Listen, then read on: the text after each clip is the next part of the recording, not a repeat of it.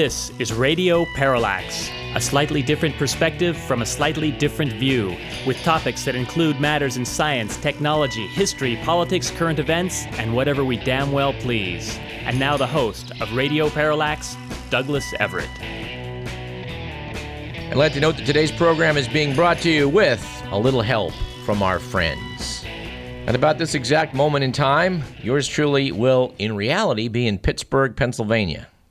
No, I'm not going for the Steelers game. The Honorable Cyril Wecht will be hosting a conference at Duquesne University, examining some of the mysteries of the assassination of our 35th President, John F. Kennedy.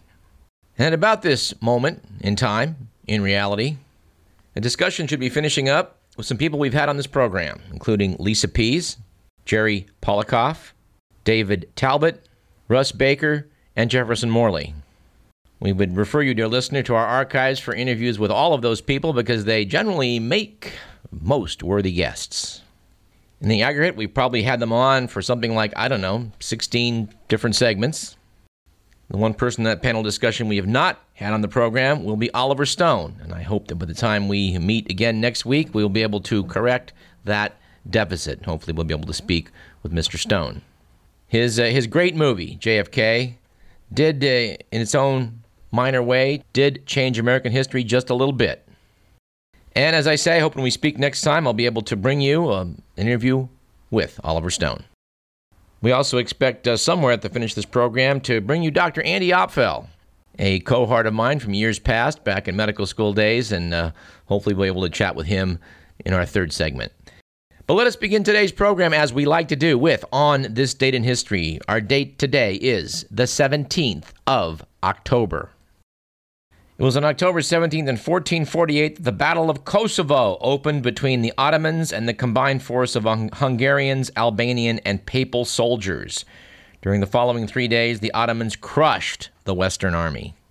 And it was 203 years later, on October 17th in 1651, when having been defeated by Cromwell's forces at the Battle of what I guess is Worcestershire, the fugitive King Charles II escaped to France. This effectively ended the English Civil Wars.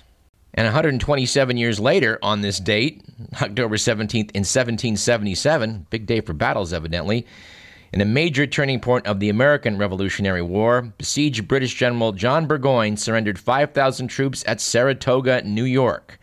The American victory, and a little bit of lobbying by Ben Franklin, I think, led to French recognition of U.S. independence, which changed everything.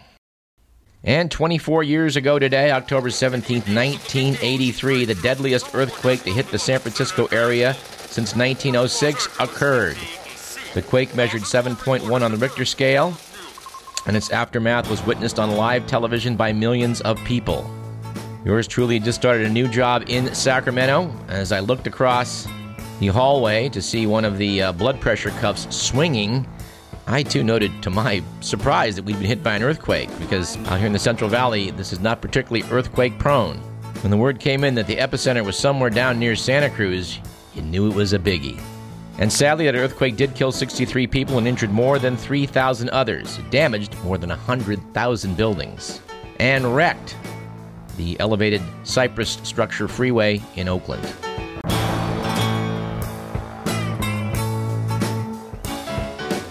Our quote of the day comes from Leonard Bernstein, who once said, To achieve great things, two things are needed a plan and not quite enough time. Our quip of the day, and this one actually is a tweet, a first for this program. The quip slash tweet comes from Ronan Farrow, Mia Farrow's boy who, in the wake of his mom's interview with Vanity Fair, where she hinted that uh, Ronan may be Frank Sinatra's son and not Woody Allen's, Ronan airily commented in his tweet Listen, we're all possibly Frank Sinatra's son. Yes, it is curious that Mia Farrow did note in Vanity Fair that, well, Frank and I never really broke up. And I gotta say, if you look at a picture of Ronan, he certainly is the spitting image of old Blue Eyes. Woody Allen, for his part, called the rumor extravagantly absurd.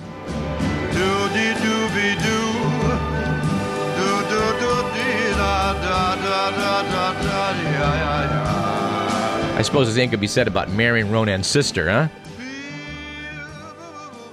You know, and I think on a one time basis for today's show, we're going to have a new category the outrageous quote and outrageous quip.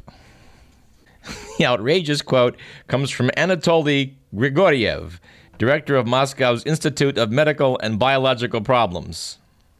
Asked to explain the reasoning behind a decision not to select any women to take part in a simulated 500 day mission to Mars, Grigoriev said, Women are fragile and delicate creatures. That is why men should lead the way to distant planets and carry women there in their strong hands.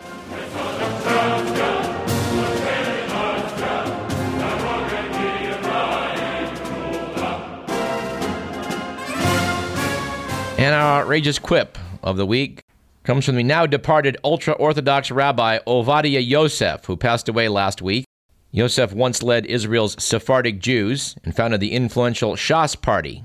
Was designed to speak for working class Jews from the Middle East, who had less clout in Israel than Ashkenazic Jews from Europe. The outrageous quip comes from a sermon he gave in 2010 in which he said that non Jews were born only to serve us our anecdote for today is as follows. At a tedious social function, the hostess anxiously inquired of the Irish playwright George Bernard Shaw, Are you enjoying yourself, Mr. Shaw? Indeed, responded Shaw. There is no one else here to enjoy. Our joke of the day was sent to us by Don, noting that earlier this week we had Columbus Day, Don wrote in to say it was a little known fact that after Columbus first landed in the Western Hemisphere, the first thing he decided to do was hold a mattress sale. Our stat of the day, according to the Wall Street Journal, is that wealth disparity has soared in Russia to the point where 35% of the entire country's wealth now rests in the hands of just 110 people. In that, the journal is quoting from the Credit Suisse. So I wonder where this puts Russia in the Gini index, which I know some of you put great stock in.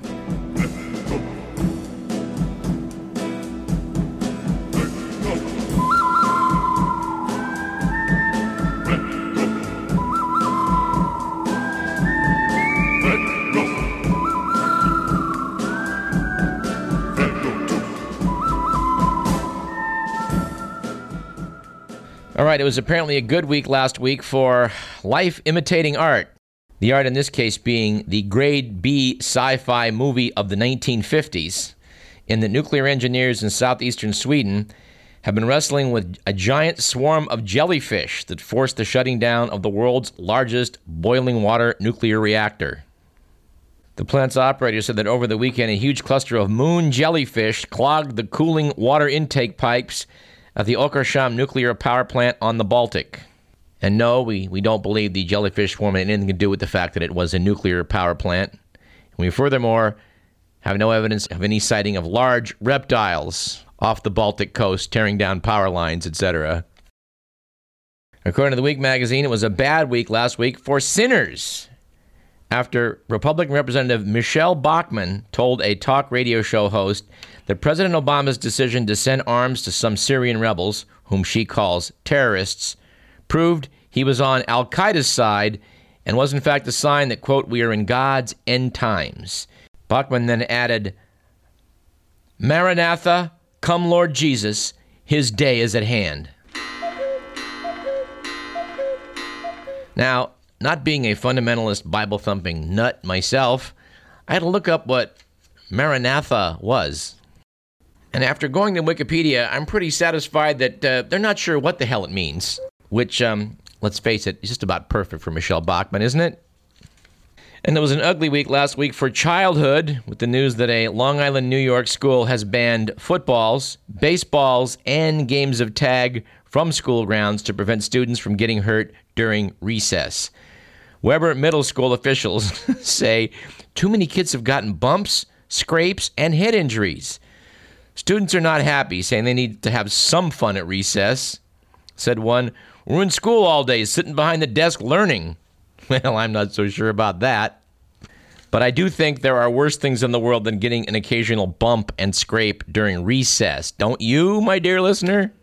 And finally, it was an ugly and bad week last week for, I don't know, Americans with decency, with the news that Dick Cheney, former Vice President Dick Cheney, got roasted at a gathering of old Bush administration allies. Apparently, waterboarding jokes dominated the evening. And here's the part I like best it was, said one attendee, a very sentimental night. Yes, nothing quite evokes nostalgia as looking back at the good old days of waterboarding, wouldn't you say? All right, uh, let's do a few items from a calendar here. It appears that our good pal, Mr. Will Durst, will be appearing at the Feather Falls Casino Lo- and Lodge up in Oroville on Wednesday, October 23rd. Mr. Durst, of course, provides comedy for people who read or know someone who does. I know that perhaps some of you here in Davis will want to attend that, and, and some of our listeners up in Chico at KZFR may also want to attend it. And we do like to plug Mr. Durst in this regard because he does provide us on this program on a weekly basis with some pretty good comedy stylings. We're far from the only ones who consider him to be America's foremost political comic. And it might also be worth plugging the fact that the Community Center Theater in Sacramento is bringing the Gershwin Experience on Saturday, October 9th. Two shows, 2 p.m. and 8 p.m. And uh, this one kind of hits me because on last week's program, as can sometimes happen to, to any of us in the best of circumstances, the Flower Vato, who follows this program, gave me a call to say he was going to be a bit late, which put this correspondent in the unusual position of having to be a KDVS disc jockey. Now, this station has quite a, uh, a large selection of, of CDs and vinyl, so I went back into the stacks to, uh, to pull something and discovered, rather to my horror, that when I went actually to the Gershwin section, uh, well, they didn't have a very wide selection. But I was able to find something to play, and I thought, well, you know, who's my favorite guy? Paul Simon's pretty tough to beat, so I went over to the S's to discover that we had a pretty measly Paul Simon selection as well. So I think that as part of the pledge drive come this spring, I'm going to have to donate a copy of Graceland to KDVS so we have one of the great uh, CDs of the past, I think, quarter century available in case anybody wants to play it. And I, and I hope at some point someone will. It was a wonderful collaboration between Paul Simon and Ladysmith Black Mambazo. And I hope there's not a prejudice against it at this station because it was so popular. It was popular because it was good. And while I'm mentioning phone calls, I, I should point out that an alert listener at the conclusion of last week's program called to say that I had incorrectly identified the clip from Dr. Strangelove as a scene originating in the White House wardroom. It was, in fact, at Burpelson Air Force Base somewhere in near Alaska. And it's true. The original selection I, would wanted to use uh, was changed for better audio of that particular memorable clip of uh, Jack D. Ripper talking about the pollution of our precious bodily fluids. I'm sure in some future installment we'll play the interaction between President Muffley and General Turgidson for your listening pleasure. All right, let's do some mail. We did receive an email from um, someone who's co authored a report which was forwarded to me, which reportedly shed some new light on the hoax of global warming. I'm uh, going to look that one over. On first inspection, it appears to contain some information that's provocative and could be true, along with some other information which is just flat out wrong. And we'll talk about the, uh, the imprecision of climate forecasting here in a moment. But uh, for a letter I really like, we're going to have to go over to Ngaio Bealum's column from the Sacramento News and Review. Someone wrote him a while back to say, Hey, I heard California just legalized hemp production. Is it true? To which Ngaio responded, Yes, Governor Jerry Brown did indeed sign Senate Bill 566, allowing farmers to grow hemp. He quoted from the author of the bill, State Senator Mark Leno, who said that with the signing of this bill, California is poised to grow industrial hemp when the federal government gives states the green light. In the past year, the conversation to legalize the cultivation of hemp has gained momentum at the federal level, and it's only a matter of time before a farmer's right to grow hemp is restored. To which we at Radio Parallax would like to add, we certainly hope so. Hemp has been a, a wonderful uh, renewable resource over the years, a first class fiber. And it's very unfortunate that it got, that it got uh, caught up in the whole controversy over cannabis. Uh, hemp is not marijuana. And I know this with some certainty from a clinical trial performed by numerous Davis undergraduates back in the 1970s. A rather large stand of hemp was being grown out in uh, the rich fields west of town, and we went out there with large paper bags and brought home lots and lots of the green leafy material, what little of it there was. And I can assure you, dear listener, that nobody got high off that stuff. So uh, we do hope that hemp production can uh, can resume here in the U.S. of A. There's also another letter I've been sitting on because I just don't know what to do with it. But it's I've been sitting on it since March of 2012. It was sent to the News and Review in response to an article by Kel Munger titled "Catholics and Birth Control." And the the reasoning, such as it is, of the author is so curious that I, I just I just think it, it bears quoting. Said Rod, who was writing in from Roseville, Newsflash: The Catholic Church is not governed by polls as in your 58 to 62% of American Catholics approve. It would not matter if 99% held some opinion. The church teaches and leads from the top down. If a so called Catholic wants to be in a church where the congregation leads, there are thousands of other denominations to choose from. He goes on The Catholic magisterium is the oldest continuously existing authority in the world today.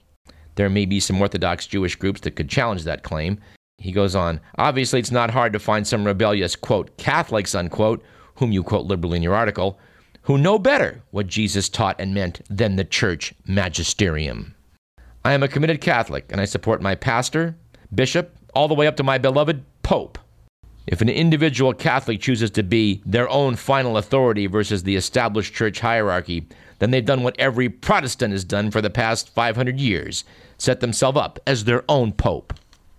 He goes on to talk about Obamacare and the First Amendment and secular humanism, and how he personally has no respect for Mr. Obama as our president. But I think this article has some merit.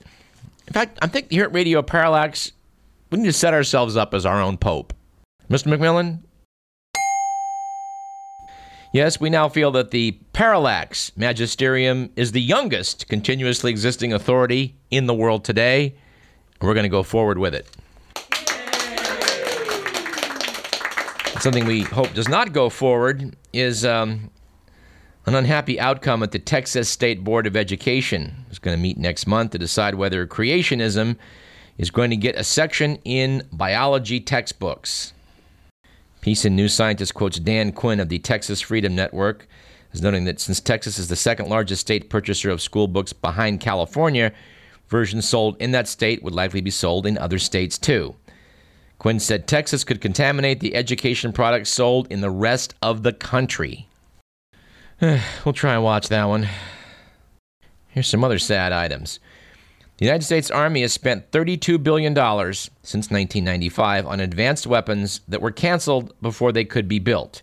These include the Comanche helicopter. It turned out most of the weapons turned out to be too complex for ordinary battlefield use. Yeah, we may never have used them, but we still spent 32 billion on them. Is there anything worse than that? Maybe not, but here's something that might tie it.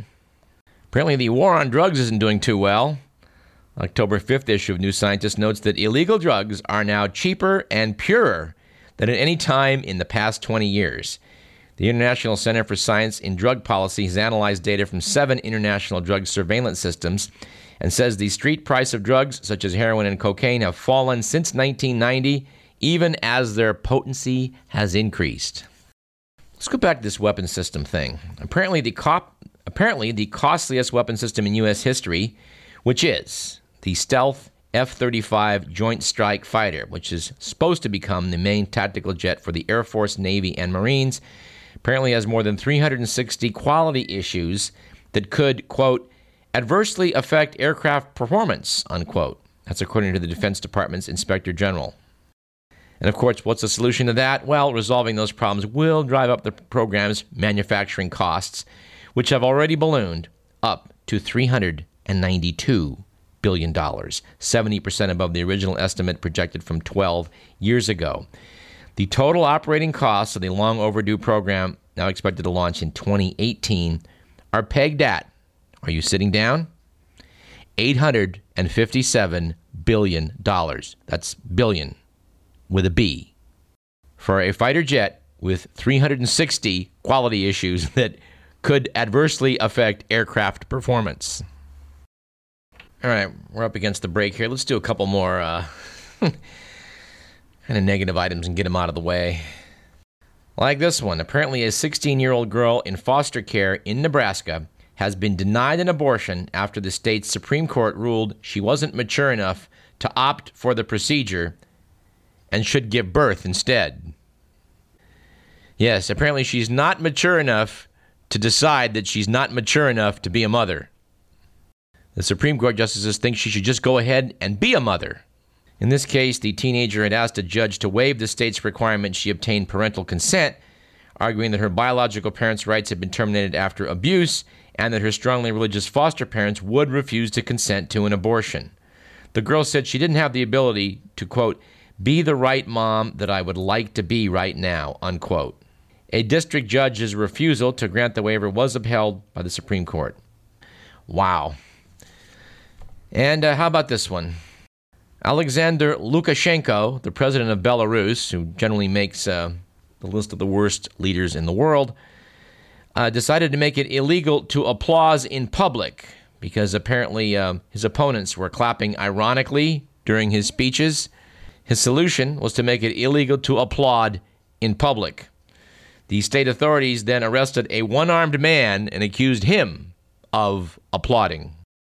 Apparently, Konstantin Kaplan got rounded up by the police along with hundreds of others and was charged with applauding in public, despite the fact that he has only one arm. This, uh, this has earned Lukashenko the Ig Nobel Peace Prize for 2013. Let's take a break and talk about some of our own political leadership here in America, which I would note that if you can't wait to see Mr. Will Durst uh, till the 23rd in Oroville, he will be doing his Boomer show in Nevada City on Saturday and Sunday. And you, I'm sure, can find out where that's going to be um, uh, by going on the web. I'm Douglas Everett. You're listening to Radio Parallax. We got lots more. Don't go away.